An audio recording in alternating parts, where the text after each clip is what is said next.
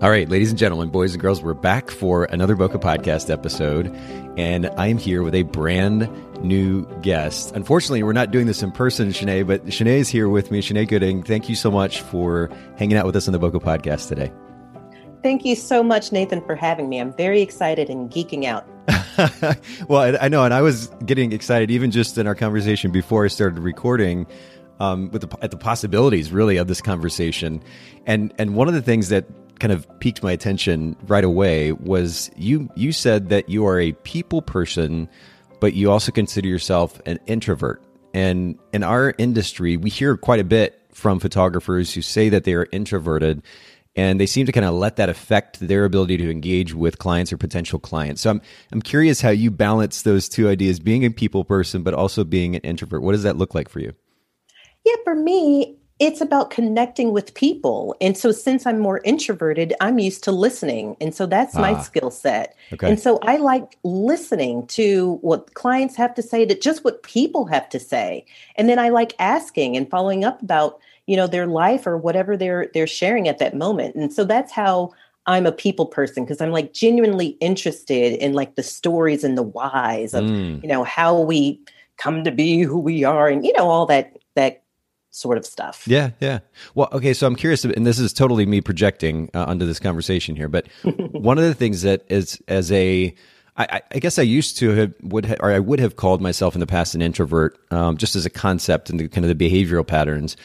And I very much like you, I'd like to ask questions, and ideally deeper questions that could go beyond the surface and learn more about someone else on a deeper level. But what I also realized over time was that, whether it was conscious or subconscious, by me focusing on asking somebody else questions, it kind of took the spotlight away from me, and took the kind of the need to perform or be an entertaining conversationalist or anything away from me, and kind of put it on the other person. Have you found that yourself, and have you learned to be a little bit more of an extroverted conversationalist in that sense? Well, exactly. I mean, that was the trick. I mean, that was like my secret sauce. It's just like, okay, to not have the spotlight on me, let me pay attention to them more so. However, you know, as I've grown older in my years, you know, you realize that, hey, this does need to be a bit more balanced, and it's okay for me to share. And so I think just time and feeling okay with being vulnerable of sharing pieces of myself, whether they are pros, cons, struggles, triumphs, you know, whatever it may be of, you know, I have to also share too, because that can enrich, you know, not only the conversation, but potential, you know, developing relationships and so forth. Yeah. So it is a given, you have to give as well as be able to receive.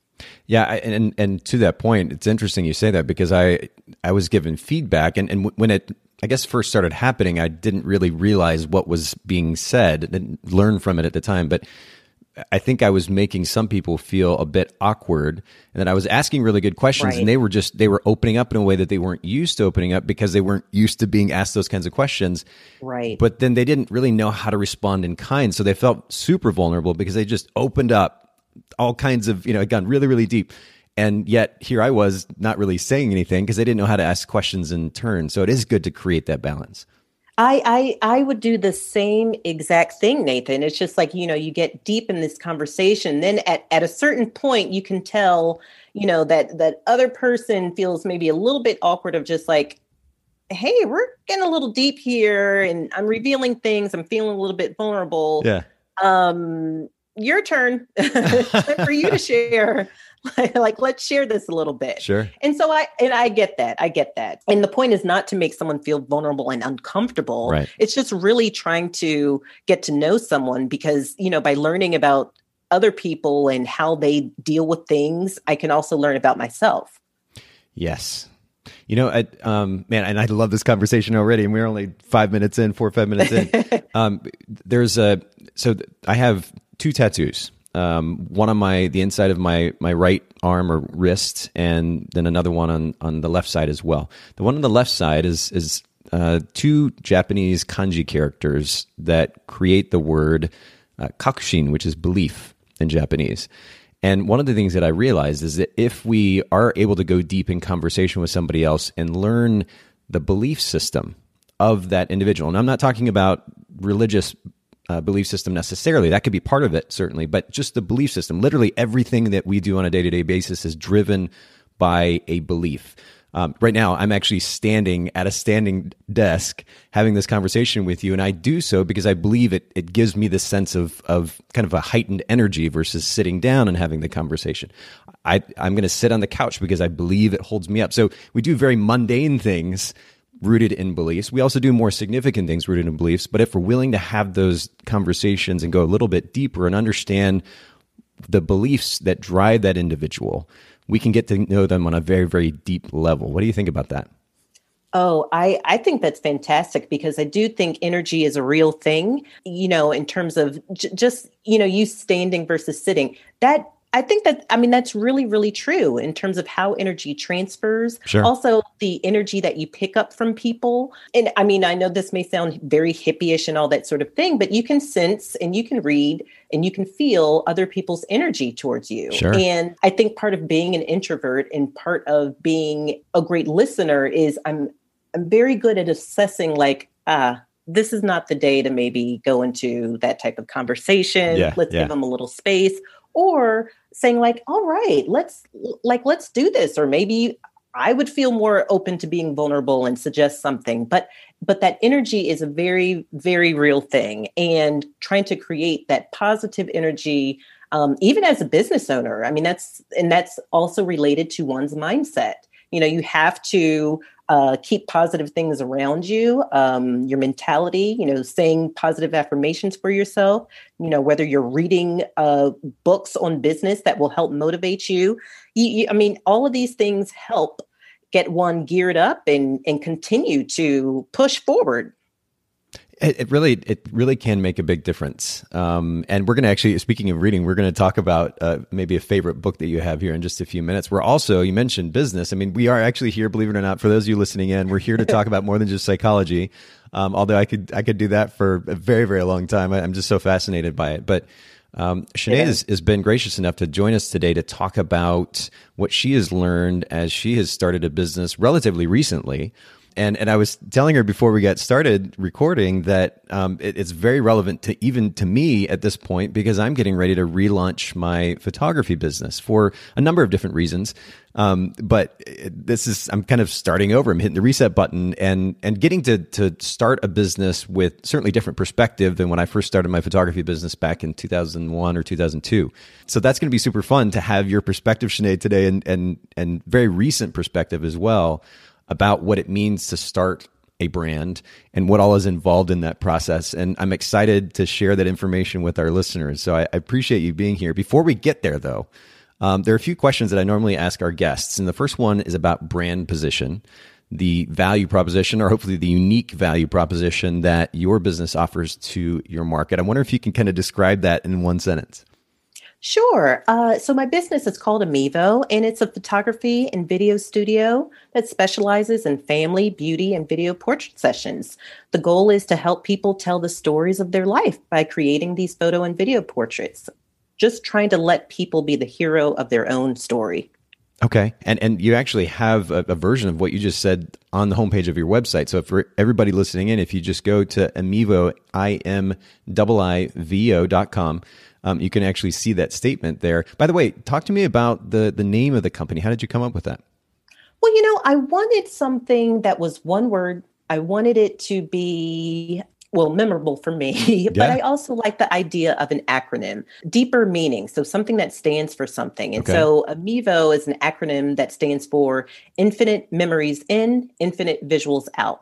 Because it's, it's the memories, it's the visuals, it's all related. And so, you know, since I'm working in photo and video, you know, how those two intersect, but really, you know, kind of my niche here is really the storytelling. It's about the story behind the imagery and the video for me. Well, and there are a couple of other things about this business name. First of all, I guess similar to Google, for example, Amivo isn't a word that anybody knows or uses on a daily basis. So it's something unusual. It stands out and catches their attention, likely. It also happens to be super short, which is awesome for typing in a domain name. So I bet you were pretty excited about that as well. And likely you didn't have a whole lot of competition and people trying to buy that domain name. Correct. And that was all part of the strategy, but that was all part of, I mean, look, I'm kind of a nerd, you know, so like I was doing the research and in terms of what stood out to me, what I liked and what resonated with me. Mm-hmm. And I wanted to try to recreate that for my own business. Very cool. Very cool. Well, for everybody listening in, if you just go to amivo.com, IMIVO.com, you can see Sinead's site there. And then it's the same thing on Instagram as well, Amivo on Instagram as well. But moving on to the next question, talk to me about customer experience. As cliche almost as this topic may seem to, you know, photography business owners, especially those who have established businesses in our industry, I still think it's important to keep that concept of great customer experience front and center. And I'm curious if there is a big idea thus far in your company that has driven a great customer experience. Yeah, you can't underestimate the power of listening to your clients. You know, just that simple. And that's, again, where the some of that introversion plays a great role. You know, so really listening to them and hearing what they want, where they're comfortable, where they may not be at ease. You know, so that's before the shoot, during the shoot, even after the shoot, you know? And so that could be from, hey, I'm having trouble downloading. This is really frustrating me. Or, you know, on the shoot of just like, hey, it's cold in here. Or it's just like, oh, this is really exciting. Look at this space. I didn't know. I feel so special. Oh, I like this, I don't know, fan that you have blowing here, you know, blowing my hair. Yeah. Or before the shoot of saying like, hey, you know, I haven't seen, you know, my grandmother in a few, you know, months, and, you know, this is going to be our time to bond, you know, so hearing, and it's just like, let's make this really special for her and her grandmother, because this is more than just them taking portraits together. You know, it's about them connecting, reconnecting, and having a special time. And it's just centered around imagery. What have you learned? I mean, has there been a particular conversation or two when listening to your clients, making that proactive effort of just listening, has there been a particularly interesting conversation where you've learned something compelling that you then implemented in your business, not just with that client, but maybe with your clients from that point on? That's a great question. You know, I think maybe just some small details about their comfort level. That's a big deal for me, because I want to make sure that everyone is comfortable. So I really try to get to know the family or that individual a little bit deeper, you know? So in terms of like, is there a favorite candy bar that you like? I mean, we could have that at the studio or, you know, on set with us, or, you know, is there a type of music that pumps you up? Like, what are the things that are going to make you feel relaxed and comfortable so that we can get those shots that aren't so forced and posed? So implementing that in terms of when I'm speaking to them, whether it's on the telephone or via email, of just trying to find out those little details, and they make a difference. They really do. Speaking of details, though, I have to bring up one about you that very much resonates with me. You happen to enjoy gummy bears. Talk about that. It's a problem, Nathan. It's actually a problem. Do you know, my brother and my nephew were in town just 2 days ago. They brought me, it's almost like a gallon Haribo bag of gummy bears. No way. This is January 8th. I wanted to try to start a cleanse and all this sort of things, but I have these gummy bears, and you know, what am I supposed to do? I can't ignore the gummy bears. Of course, you know, so I have that to handle that. That would be wasteful. Yeah. Yeah. We can't do that. We don't waste. So, it started in college, because there was a corner store. I went to school in New York at NYU. And so on the corner, there was this store, and they had these delicious gummy bears. Now, in high school and middle school, I wasn't into gummy bears. So I don't know what happened, but since that moment on, I have just been into gummy bears. Yes. I can tell you the difference between the CVS brand gummy bears versus the Haribo gummy bears versus the et cetera, et cetera, et cetera. So it's a problem. But I do enjoy it. And I actually, you know, I gift that to my clients. Now, see, that's smart. And I was going to actually mention, we at Photographer's Edit, my editing company, for the longest time, we were, because we didn't have the internet that we do now, back when we started in 2008, things just looked different. And actually for some time after that. So we would actually ship images on hard drives back and forth and as a way to, of course, get our clients' images and then be able to process them. When we'd ship a hard drive back, we'd put a small bag of Jelly Bellies in that box with the hard drive. Jelly Bellies happens to be my favorite kind of chewy fruit candy. Yeah. And it was fun to just to have that little added personal touch. And it was also really cool to hear from clients how much they enjoyed that. And like you'd have people bring up the fact that there wasn't a pack of gummy or jelly beans in the box when you sent it back this time, you know, because they were so used to it. But it's fun to do little things like that. Exactly. That's really, really great. Okay. So, well, again, I could also spend a lot of time talking about sweet things because I also enjoy them. I have to mention, you mentioned also enjoying homemade baked goods. And for anybody listening, if you actually go to the About page on Amivo, you'll see some of these details I'm talking about. But my daughter made magic cookies just the other day, or 7-layer cookies. It's just kind of my favorite. Wow. And they're a layered cookie that my mom used to make for me growing up. So there's nostalgia there as well. But I got COVID 2 or 3 weeks ago. And unfortunately, it took away all of my taste for a little while there. And so she made these cookies and I could tell, you could sense the texture and the heat from them when they came out of the oven, but I didn't get any of the flavor. It was so frustrating. Oh, that's cruel. That was almost like a cruel punishment. Right? I know. It's kind of crazy. So I'm hoping that I get all of that taste back, or at least most of it back in the near future. And then I may beg her a little bit to make another batch for me. But yeah. Well, I'm glad you're on the road to recovery because you got to taste the baked goods, the magical cookies. Absolutely. Yeah. It really is kind of crazy how something like that, you're so used to having your taste or smell and it goes away and you realize the role that it plays in your day-to-day life in a way that you don't normally think about or process. And yeah, it's kind of a weird experience, but yes, very thankful for the fact that we're at least on the road to recovery in that regard. I want to keep going though. There's something else that you mentioned actually on that list of kind of personal things. On your website, you said, I love making my little one laugh. And that's a really great segue to my next question, which has to do with time, because you're juggling family and business life. Is there a principle that's enabled you to be able to manage your time a little bit more effectively? Well, it's something I'm working on because, I find myself working around the clock because I'm trying to really make Amivo thrive. But I'm fortunate to have my 2-year-old son because he forces me to create these boundaries. Yes. And for me to be present and engaged with him. So when I'm with him, it's, very minimal me phone scrolling, not on the computer at all, because I want him to have my undivided attention because I know that basically every moment that I'm not with him, I'm working on Amivo. I'm doing something for the business. So I safeguard that time that I'm with him to just fully be there and be present.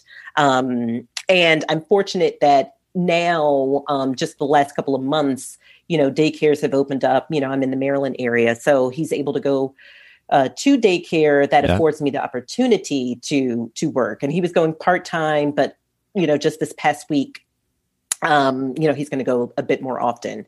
I also reserve Sundays for a day of rest, nice. And just block that off. Now, sometimes it doesn't happen. Sometimes I find myself, photo calling or something like that, but I try as much as possible to just reserve Sundays. And, for personal care, that's again, something I'm working on. But we can't neglect ourselves, and that's easy for me to do. So weekday mornings, at least a few weekday mornings, I try to reserve for working out. Yeah. And, I start and end my day, in prayer, which, helps keep me grateful and centered. Yeah. Yeah. That presence of mind, even for anyone who may not be religious, that effort at sitting down and just kind of being, number one, being present and certainly maintaining a mentality, a mode of thankfulness, it really does make such a huge difference. I still find myself, and I want to do all I can to maintain this, but I think a lot of it was the way that I was brought up. I was taught to say thank you. just religiously. And that translated to, I think, even as I became an adult and now I'm, 41, I still think, I'm still saying thank you constantly, either out loud or internally being appreciative of things. And it really makes a big, big difference in the moment. And somebody, I think maybe it was even here on the podcast, just was recently saying, I think it was Sean, actually, my friend Sean Austin was on the podcast recently, and he was talking about the idea of, instead of saying, I have to do this thing, you say, I get to do this thing. And there's this shift with that one word that makes a big difference in your mentality and your psychology, which then kind of shifts your emotional state and just enables a better life as a result. I agree with you wholeheartedly, because it's, I would tell my students this. It's easy for us to complain, or, I could have a list of 10 things. I'm sure we all could, of 10 things right now that maybe aren't going the way we expected them to, or, that may make us a little anxious, or it's, a thorn in our side. But I think it's a better practice to acknowledge and appreciate all the wonderful things that we take for granted. Mm. The fact that I am able to speak with you, I have this technology, I have this laptop. I mean, if you need to get just as detailed as possible, but just, start with that attitude of gratefulness, health, physical health, who you have in your world, your life. I just think it's important. So I agree with you. It's so good. Again, that's another topic I could spend some time on, because I even think about the way that my girlfriend and I interact with each other. And we've been in a relationship now for, it's over 7 years, coming up on 8 years. And we still, just like we started, as if we had just started dating the other day, we still thank each other for things in an almost childlike way. But I think it just maintains the right mentality. And certainly in this case, in the context of the relationship, it really makes a big difference to maintain a level of appreciation for the other person in that context, or, whatever the situation it is that we're in. When I did get COVID, and it fortunately didn't affect me too significantly as far as symptoms outside of taste and smell. But then while I was able to be thankful for that, then simultaneously I was also able to kind of appreciate the experiences that I had with taste and smell, these senses in the past. And then certainly, of course, hope that it would come back, and it's slowly doing so. But maintaining that, it's super important. So I appreciate that reminder. That's really, really good. Talk to me about outsourcing or delegation. When we talk about time management, this is a really important topic. Is this something you've experimented with yet? Well, I'm a true solopreneur at this time. So I'm not outsourcing or delegating quite yet, but I do have some things in mind in terms of, perhaps, photo editing. And hello, Nathan, I know. I happen to know this great company. Yeah. I know, right? So, but on photo shoots, I do have a former student who's been fantastic in assisting me with some photo shoots, and that's going great. Oh, that really is nice. Even just to help with lighting, or to carry a bag, that type of thing. Right, exactly. And, I think it also provides, for some clients, not all, but for some clients, it makes you seem even more official. It's just like, oh, okay, this is serious business here. We got, someone helping with the lights here, It does. It gives a little bit of an official stamp to the business. And it also just feels good to have somebody there to help you out. Well, that's cool. That's great. We mentioned books earlier. Talk to me about a super impactful business or a self-help book that you've read or listened to in the last few years. What comes to mind? So over the summer, I read The Compound Effect, and I really enjoyed that by Darren Hardy. And I really enjoyed that because it was the reminder of consistency. Ooh. That was my biggest takeaway from that book. Okay. It's just that reminder of being consistent. And even if it is something small and little, so for instance, with sugar, how about instead of 2 bags of gummy bears a week, that's not what I do. But, instead of that, let's get it down to 1 bag, just those small little changes, be consistent with that, and just try that for, 5 weeks. Okay. You did that for 5 weeks. Now let's try another 5 weeks. 100%. I found it quite impactful.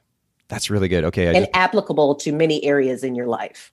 Absolutely. Well, even the subtitle, I pulled it up here on Amazon. It says, jumpstart your income, your life, your success. And it's so funny. I mean, we've really been able to relate on many things today. Something that really just hit home hardcore in 2020 for me was the significance of consistency on multiple levels in my life. And you're right, it's the little things many times that if we are just willing to show up and do consistently, that can really carry us over the long run. That's super important. So we're going to link to this book in the show notes at bokehpodcast.com. And for anybody listening in, make sure that you do take advantage of the show notes. We're going to have the talking points from today's conversation, the resources that are mentioned, links to those at bokehpodcast.com. In addition, bokehbookshelf.com, just like it sounds. If you go there, Haley, who produces our show, has put together a collection of the most popular books mentioned here on the podcast. So if you're looking for other reading material as well, you can do that there at bokehbookshelf.com. All right, well, let's get to kind of the main conversation at hand. One of the things that was super compelling about today's conversation, and we chatted about this briefly before we got started, but you actually, prior to being a full-time photographer, were a professor. And I don't even know a lot of details about this. Can you talk a little bit about the background in that profession and how you then transitioned to photography? Oh, sure. Yeah. So a little backstory.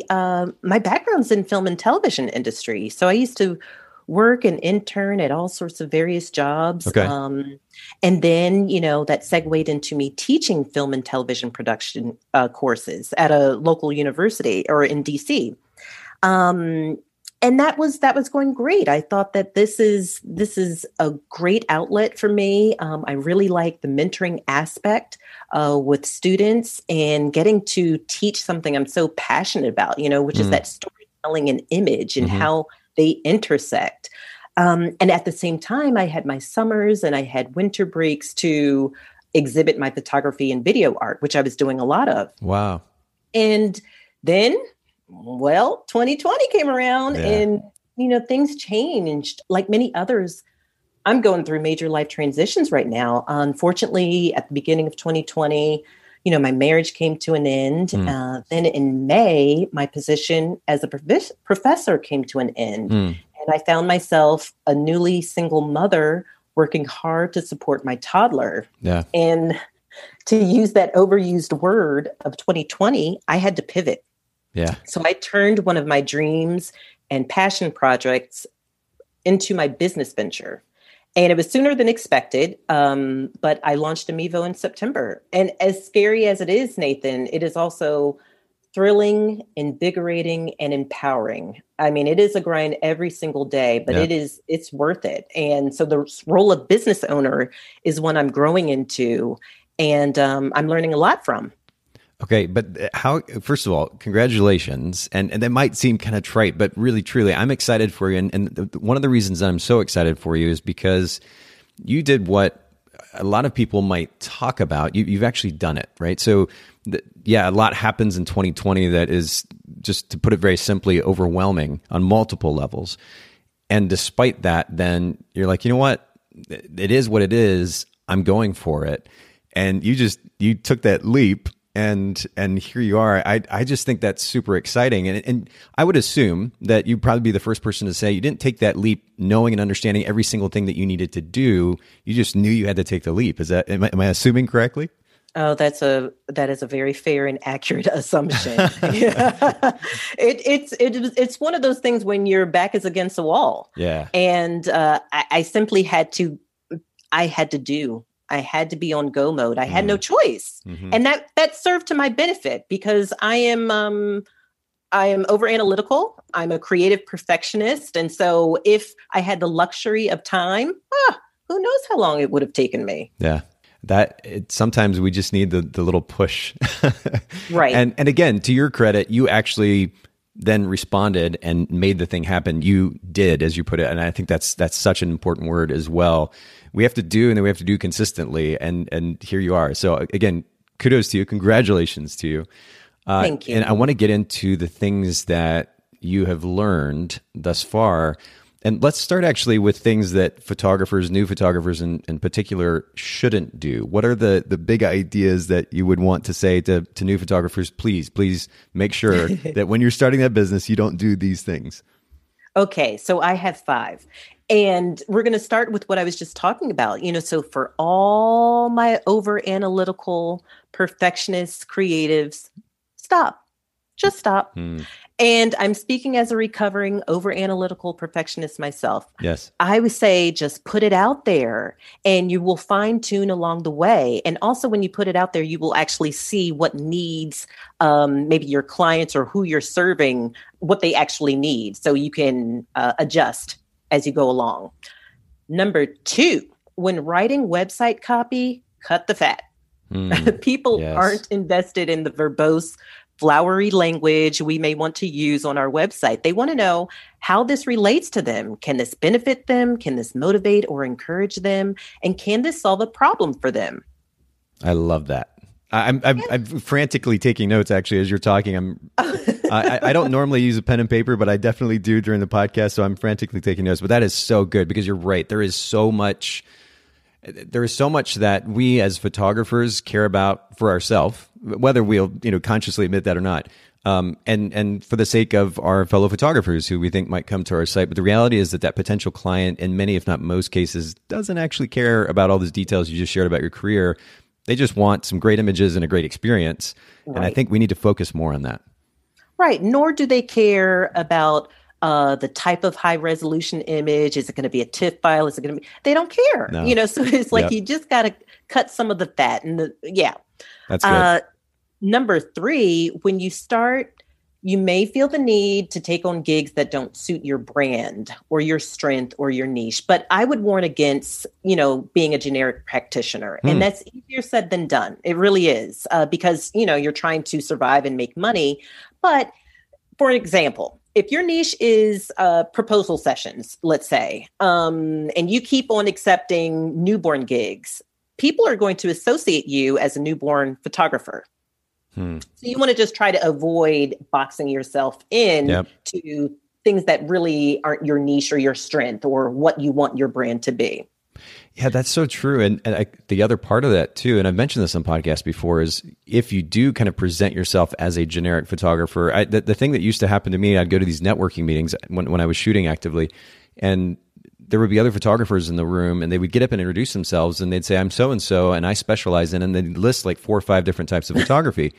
I'm like, well, they lost you already because you don't actually specialize in 4 or 5 different types of photography. You are just a quote photographer now in the mind of the potential, business associate, somebody that you can partner with in business in some form or fashion.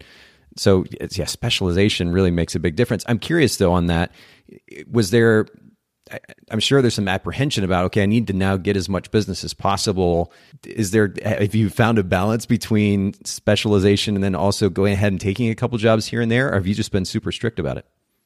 I'm also working on this myself. So, I'm not speaking as I'm the super authority. Some of these things I still have to work on. Sure. I am very verbose when it comes to website copy, for instance, but I'm really cutting the fat. And in terms of taking on gigs that aren't my niche, I have, but I've been pretty good about like, hey, this is what I do best. So if you want my best, this is what I can do for you. Sure. Yeah. So, I know that, newborn photography, that's not my wheelhouse necessarily. I can do it, but if you really want to see something that's going to complement who you are, then let's stick with, my niche here. But that is something that I'm also working on myself because, again, with launching, you're trying to get as many clients as possible within reason so that they can also spread the word for you. So it's a tricky balance. It is a tricky balance. But on your website or on your social media sites, I would avoid advertising for these other subgenres of photography. At the very least. Okay. Yeah, I mean, that's kind of a nice balance. And you're right, too, that you can actually present specializing in a particular genre and still offer the service, too. This is something I think that's come up in the podcast before. But, for example, those who might specialize in wedding photography, naturally their clients might come to them about engagement photography if that's not already being offered as part of the package. They may later come to them for family photography or baby photography. And that's something that you could still do to make some income and yet not put it out there as your specialty. And so now your brand is maintained while you're still able to generate a bit of additional income here and there. Right, exactly. And so you would not put the engagement photos or the family photo sessions on your website if you want, you know, your wheelhouse is wedding photography. But you know that, that one-off that, all right, I'll make the exception. Sure, sure. Okay. So I've been, like I said, taking notes here. So the first thing was to stop trying to be perfect, which I think is a great reminder for everybody, including myself, by the way. Again, you and I think are very much on the same page here. Do keep an open mind and adjust as you go, but you just got to do it at some point. So that's a great reminder. Simplify the copy on your site, or just if we're going to stick with the don'ts, don't talk too much. That's good. And then don't be a generic practitioner. What's number 4? Number 4, it's easy to get caught up in buying all the templates, the systems, the software, the contracts, the tools, the equipment, 10 computers for future employees that you don't even have in mind. Yeah. But don't. Yeah. Which leads to number 5, avoid business debt. Because you want to be profitable. And so what prevents you from being profitable is if you're already starting, with this negative debt. Yeah. Behind you. So avoiding business debt. And there is a way to do that. And you can start low budget.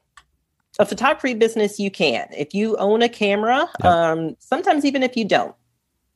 No, I think that's a great reminder. And in fact, as I do start my own photography business back up, one of the things I'm doing very intentionally is to keep it super, super, super cheap. I mixed cheap and simple there, but both simple and cheap. And doing that intentionally because I want to prove the very concept that you're talking about, Sinead. And I think it's a really great reminder for all of us. We don't have to have the fanciest thing or all the things.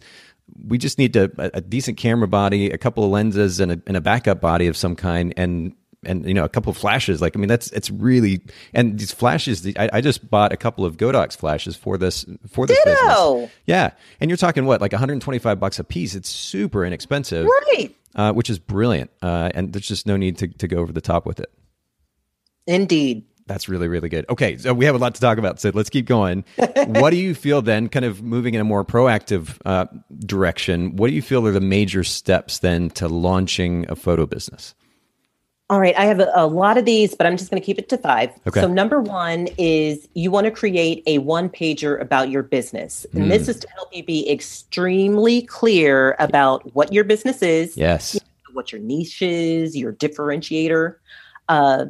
Another thing is who you serve, that ideal client. Who are you trying to get in the door? Yeah. Another thing is why you care to serve them. And this relates to what your mission is. And another thing, how you do it. How are you going about this? Yep. Also helpful is having a log line and an elevator pitch. Because people will ask you, hey, what do you do? Da-da-da-da. And you want to be able to know off the top of your head and spit it out. This is what I do. This is who I serve. Yeah. And do it, as you pointed out, and with relatively few words, because people lost interest 10 seconds ago, and it's very easy to go on. I think part of that though, that happens, and tell me what you think, Sinead. I think a lot of times photographers or maybe any other business owners, they start rambling on because they haven't actually taken the time to do the very thing that you just talked about, which is sit down and write this out and be clear about what it is that they're doing, why they're doing it, who they're reaching out to. Because they haven't, then they're essentially thinking out loud when the person asks them what they do. Right. And you don't want to be muffled and jumbled and, you want to specify and you want to hone in your service as much as possible. You really want to be the expert in your niche. Yeah, that's really good. Okay, so start with creating that one pager about your business. That's brilliant. What's next? Number 2, know thy numbers. So you want to create a budget, even if you're feeling like, I don't know what I'm budgeting for. We can talk about later, but you want to create a budget for yourself. Yeah. Number 2, the other bullet point with know thy numbers is your finances. How much do you have? How are you going to be organizing your money? The bank accounts that you may have open. We'll talk about that in a second. Your process for tracking your operating expenses that relates to your budget, your process for paying bills. And another thing to add to knowing thy numbers is before launching, I would highly suggest, especially if you are taking the risk of going full time. I shouldn't say risk, but if you are being a spearheader and going full time, how about that? There you go. Frame it in a really positive way. Right. You want to have 6 months of income, of emergency income for your business only to keep you afloat. Hmm. Yeah, I mean, we were all kind of hit with that realization in a hard way this last year too. And right, it's easy in the moment when things are going okay that you don't have the pressure to put that money away. But then you hit those hard times, and now you're stuck, and then you're distracted from trying to continue to maintain the business or even potentially build the business during those times because you're so stressed out about your finances. So right. Yeah, that's a big thing. I'm curious actually, because I know that we could do a whole podcast on this, but just very briefly, if you don't mind, what platform or platform software are you using to manage your finances in the way that you were just describing here? Because I know this was an overwhelming thing for me when I was younger and shooting. And I know it's an overwhelming idea for new business owners as well. What do you do? So I actually, again, my nerdy self, I created my own Excel sheet, and I have many sub-sheets within a workbook. Okay. And in addition to that, I signed up for, the free trial for QuickBooks, but I found myself using my own Excel sheet a little bit more than QuickBooks. So that's how I manage it. Is it just because it felt comfortable or familiar, or why do you think? Because with QuickBooks, you have to set it up so that every expense that's going out, it's just the coding that you have to do and the tagging and the categorizing. Okay. And so I was like up and running already. And so I already developed this system that was a little bit faster for me to input through Excel than to take out, an extra 10 minutes via QuickBooks. But QuickBooks is helpful. But to be honest with you, I don't know if I would use QuickBooks in the future. I know that sounds so horrible, but we'll see. We'll see, because what's working for me right now is the Excel sheet. No, I get it. Sometimes, there are more moving parts in a piece of software than necessary, and it is going to depend on the person and the business. But I actually am likely going to be using FreshBooks myself, and their UI and design, because I'm a bit of a nerd myself, is a bit more appealing. It's more minimalistic, simple, clean, and in some ways maybe a bit more intuitive as well. They also had mileage tracking built in, and I think the version of QuickBooks that I was using didn't. So that was another thing. Anyway, there were ultimately reasons for me moving in that direction. I think that's the way that I'm going to go. I've never been a good. In fact, I know very little about Excel spreadsheets, and I know endless numbers of people use them, and they're super powerful in the end because I've seen them at work, but I would be so clueless trying to put one together. So props to you for knowing these things, because I just don't know. Well, but you know what? Once you have, I created something, with the formulas, and trust me, I'm a creative, so numbers and math and all that sort of stuff, you're starting to speak Greek to me. Yeah. However, it is important. And so like, once you have these things already set up, then all it is kind of just plugging in numbers. That's it. Okay. That's it. Okay. So it just makes it pretty seamless, but I need to check out FreshBooks. Because the way you described it, a nice, simple interface, that's more my speed. Yeah. I have to say, when I first started using QuickBooks back in 2000, I don't know what it was, 3, 4, and you had to actually, install it with disks on your computer. And, and then if you wanted to get information to your accountant, you also had to export that information to, burn it to a CD or something like that, and take it to them. They've come so far since then, and they're certainly way more user-friendly now. So I would suggest it to people. But yeah, FreshBooks it just kind of simplifies things, and in a way it kind of minimizes the number of moving parts for the sake of ease of use. So I definitely recommend it. But okay, so we've got, first of all, creating that one page about your business. Be clear about your brand, your mission, your target market. Know your numbers. What's number 3? Register your business with Google. Ah, okay.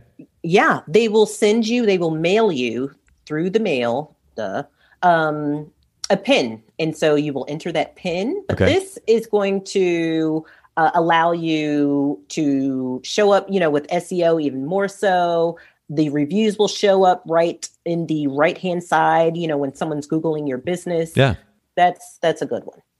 You know, I was surprised at the significance of this. We hadn't really spent a lot of time talking about this, but Haley, who produces our show, actually came on the show a little while back, not very long ago, actually, and talked about this very thing. So we're going to actually link to that episode in the show notes at BokehPodcast.com for everybody who's listening in. It is funny that they actually send it to you in the mail, though. What's that about? Right. I know. All right. What's number 4? Number 4 is you want to open a business bank account. You want to keep your money separated for your business. And some of your bank institutions, they will require a minimum, but that's okay. So I would say do it. And once you start to really grow, you might think about opening up additional accounts, like a tax account. Account just for your operations, an account, it could be a savings account just for your profits. And then obviously you will have your personal account for whenever you do decide to take an income. Yeah. Because it's easy too. If you only have, let's just say you have one, your personal checking account, and then you have one business account, and everything for expenses, taxes, et cetera, everything goes into one account.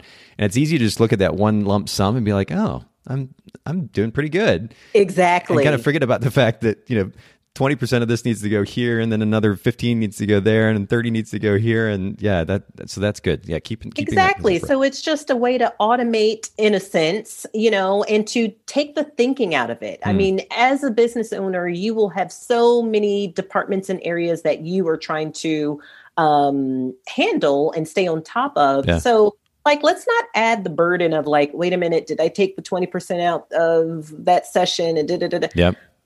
I say just eliminate that. So having a tax account, an operations account, a profit account, that makes it a little bit more simple. Okay. And then number 5, what's that last one? You want to develop your back end before you launch. And by back end, I mean picking your platforms, you know, so your website, your CRM, your project management apps, setting up your social media, and also creating your workflows. You want to have all of that developed. So all the back end things that none of your clients will know about nor care about, you want to have that set up before you launch. Therefore, when you launch and you have clients coming in the door, let's say you're having a great month and you are being flooded with lots of inquiries. That's a great thing for you. You don't want to be overwhelmed by it. So when you have these things all set up for yourself, then you're ready to go. That is huge. And actually it's a segue to my next question. And I guess, first of all, the point about the significance of systems, you're so right. I remember back when I got started as a photographer, I just got started.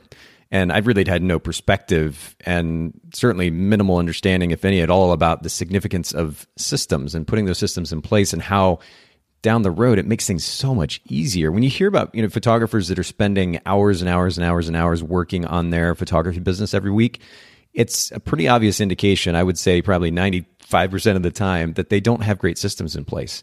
The average professional photographer, once they get their systems in place and their business running, should be able to get done what they need to within 20 or 30 hours a week, easy in some cases. And but if you don't have the systems in place, it complicates things, more moving parts, more to keep up with, more to think about.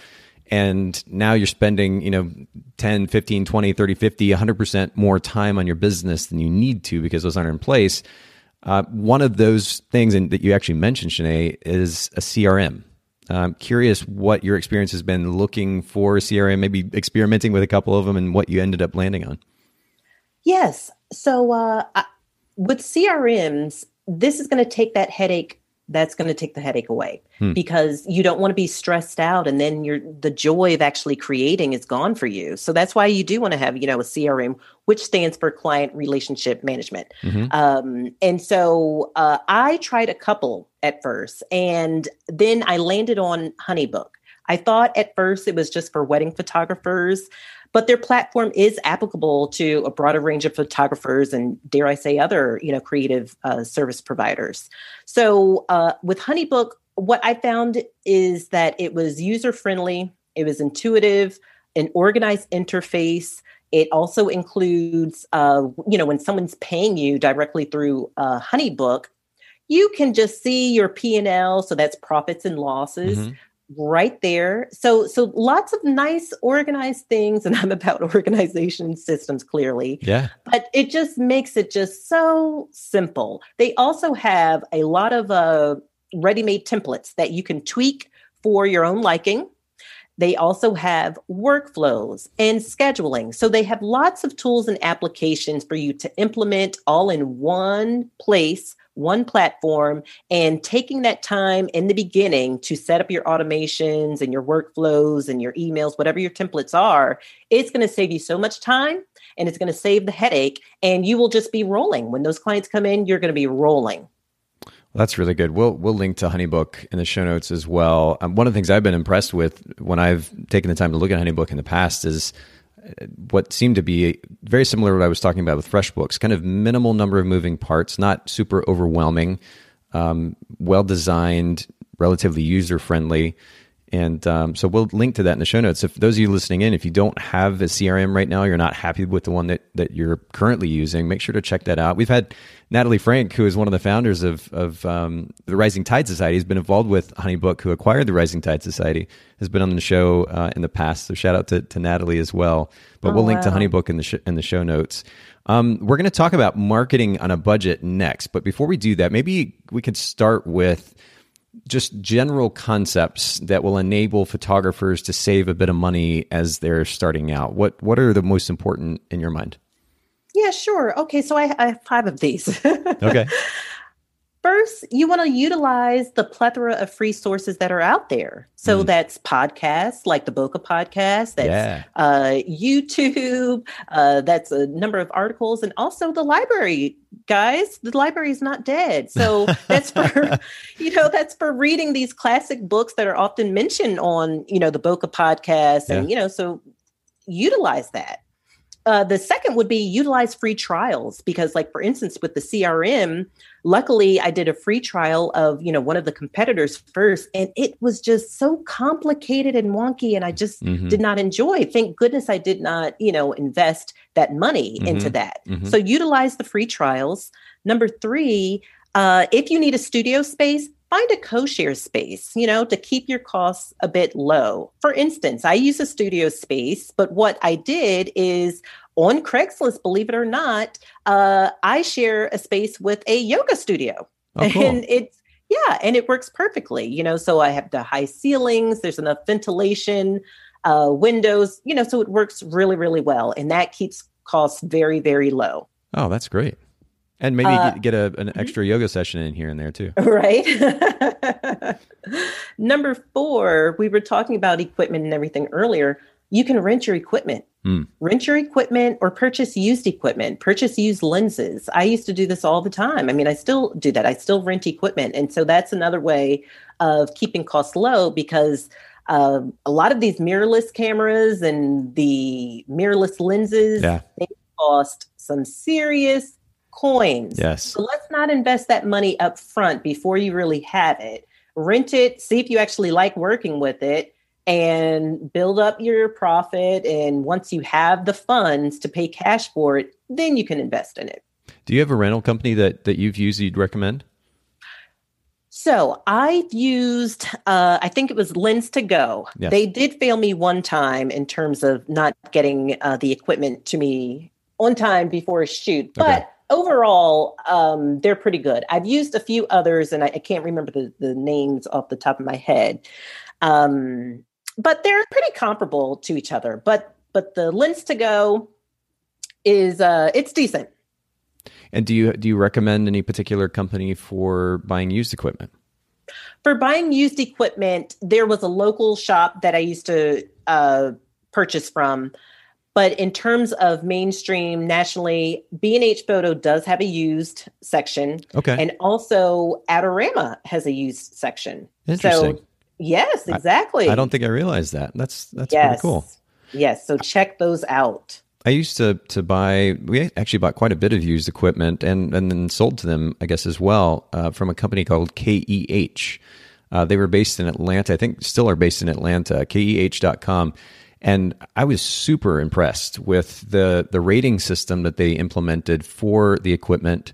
It was very specific, and probably 90% of the time, or even more, what I got from the company when I ordered it, the equipment looked even better in some cases than what they were actually saying it was. So it was very, very reliable. So I'll throw that into the mix too, and we'll put all of these in the show notes at bokehpodcast.com for everybody listening in.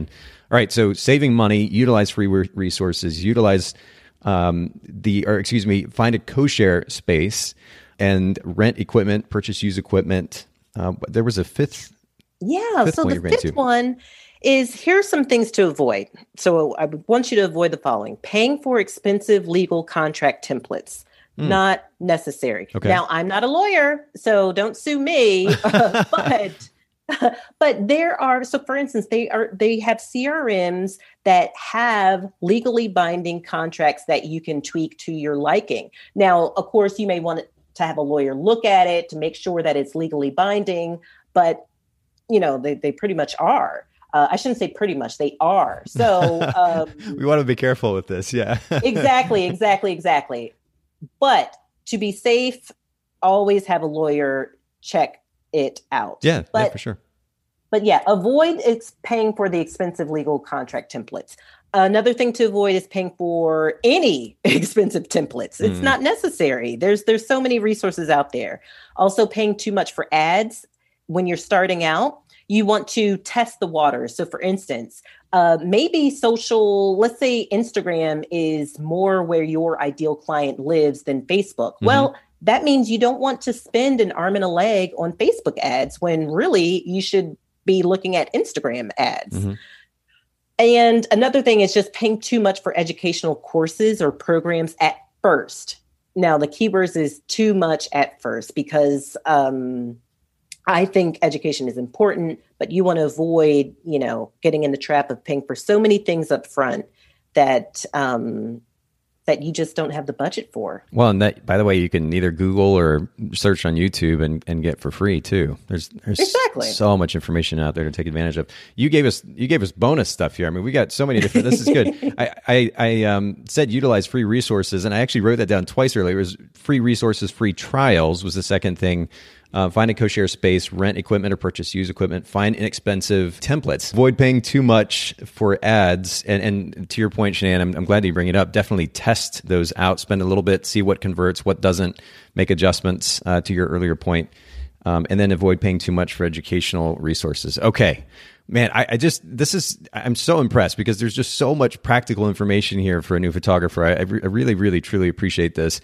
Let's talk specifically about budget as it relates to marketing. Yes. What are a few ways that photographers can make sure they maintain a tight budget when they're trying to market or promote their new business? When you're first starting out, let's keep this simple. Call on your village. So, you know, even if it's Bob that you haven't talked to in a year or two, you never know. So, you know, let everyone know what you're doing, what you're up to, and ask them to spread the word. Yeah.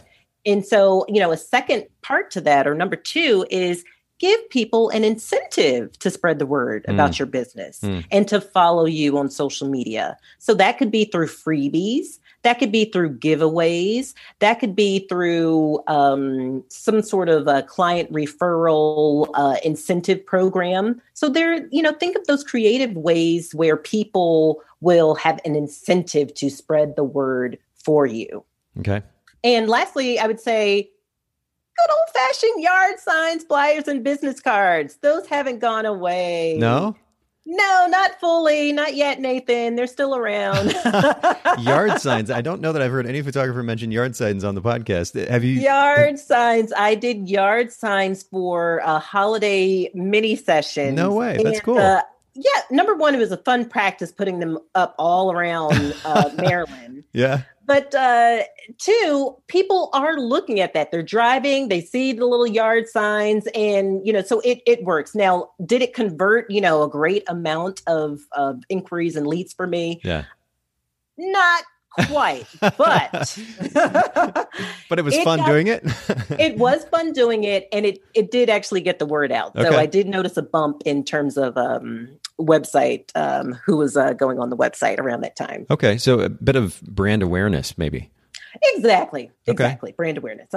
Now, and so also with business cards, you know, so for instance, if you're going to the doctor's office, you know, we have the tricky situation right now with COVID restrictions and social distancing. But let's say you're going to the doctor's office or to a restaurant that you frequent, you can always ask the manager, hey, do you mind if, you know, I leave a couple of business cards next to the cash register? You never know. You never know if someone's going to say, yeah, that's fine. Hmm. Why not ask? Doesn't hurt anything, right? Why not? Yeah.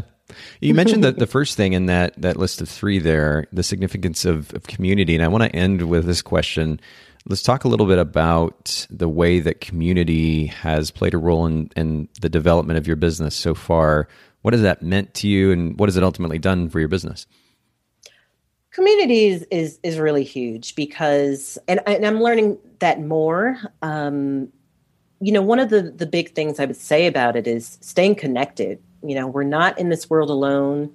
And sometimes as introverts or creatives, we can isolate or want to stay in our creative bubbles. But it's important to be connected and be engaged in whatever communities best speak our language. Hmm.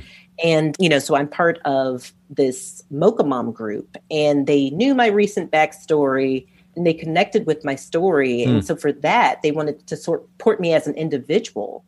But what that did is that also helped spread the word because they were very pleased with their product and excited about their images. You know, so while they were helping me, they actually became excited about their own images. And so that was great. You know, it was like a win-win, basically. Yeah. Also photography groups that were not each other's competition. You know, but we can be each other's network. So photography groups are helpful because they provide that support, resources, knowledge. You know, so for instance, you're like, I want to use a 35 millimeter lens, but how do I use it? You know, another photographer, I'm sure, will know, you know, some of these questions that you may have. Also, photography groups are great for encouragement and accountability. That is key, accountability. You know, if you follow through.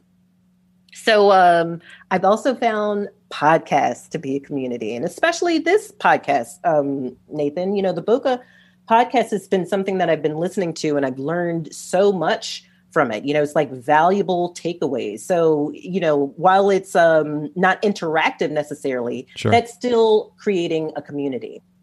I'm so glad. And I have to reiterate again, you don't know how much I appreciate the fact that you are providing so much practical information. You know, I know that some shows are more conversational and kind of geared toward entertainment, and that's great. I need that sometimes too. But there's when we have limited time to allocate toward our education, if we're going to spend it, I would hope that we're able to spend it on resources that don't give us a bunch of fluff and leave us, you know, wishing that there was something more. A lot of business books, unfortunately, that's kind of the thing. It's like 85% fluff and then the 15% the stuff that you can actually go do something with.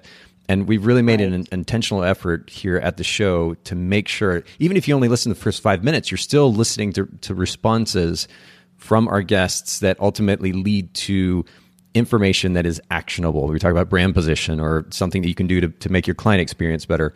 But I have to say that you are just this brilliant, brilliant example of somebody who is sharing practical, actionable information and just the best way. So thank you for that. And for those of you listening, especially those that are new to the business, don't just listen to this and say that's nice, but listen to what Sinead is saying and go do something with it, because that's where the value ultimately lies. Oh, I appreciate that, Nathan. And like you're saying, to your point, you can get caught up in that with some of these educational courses where it's more filler than practical takeaways. Yes. And guides and step twos. Yeah. And it's not about, I'll also say this too, Sinead, because, you know, some of these things that we're talking about here, in fact, many, if not most of these things that we're talking about here, it's not that they're earth-shattering concepts that no one has ever heard about before. Right. It's that if you do them, you will have results. Just simple as that. And unfortunately, it's easy for us to overlook the simple things, as we were talking about earlier, and do them consistently, which will lead to results.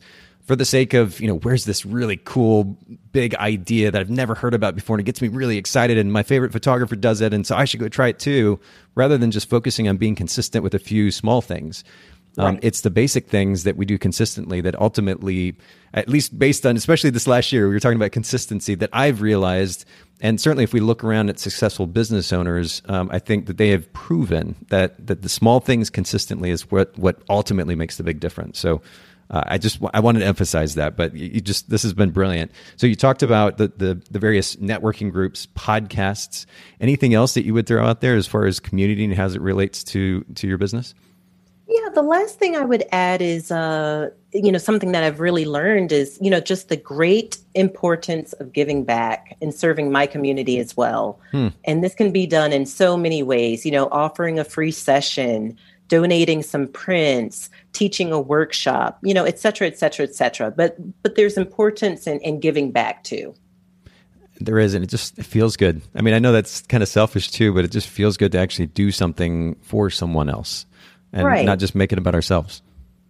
Right. Well, this has been, I've just really enjoyed this, Sinead, and I can't thank you enough for making time for all of us. And will you just kind of remind everybody where they can find you and follow you online?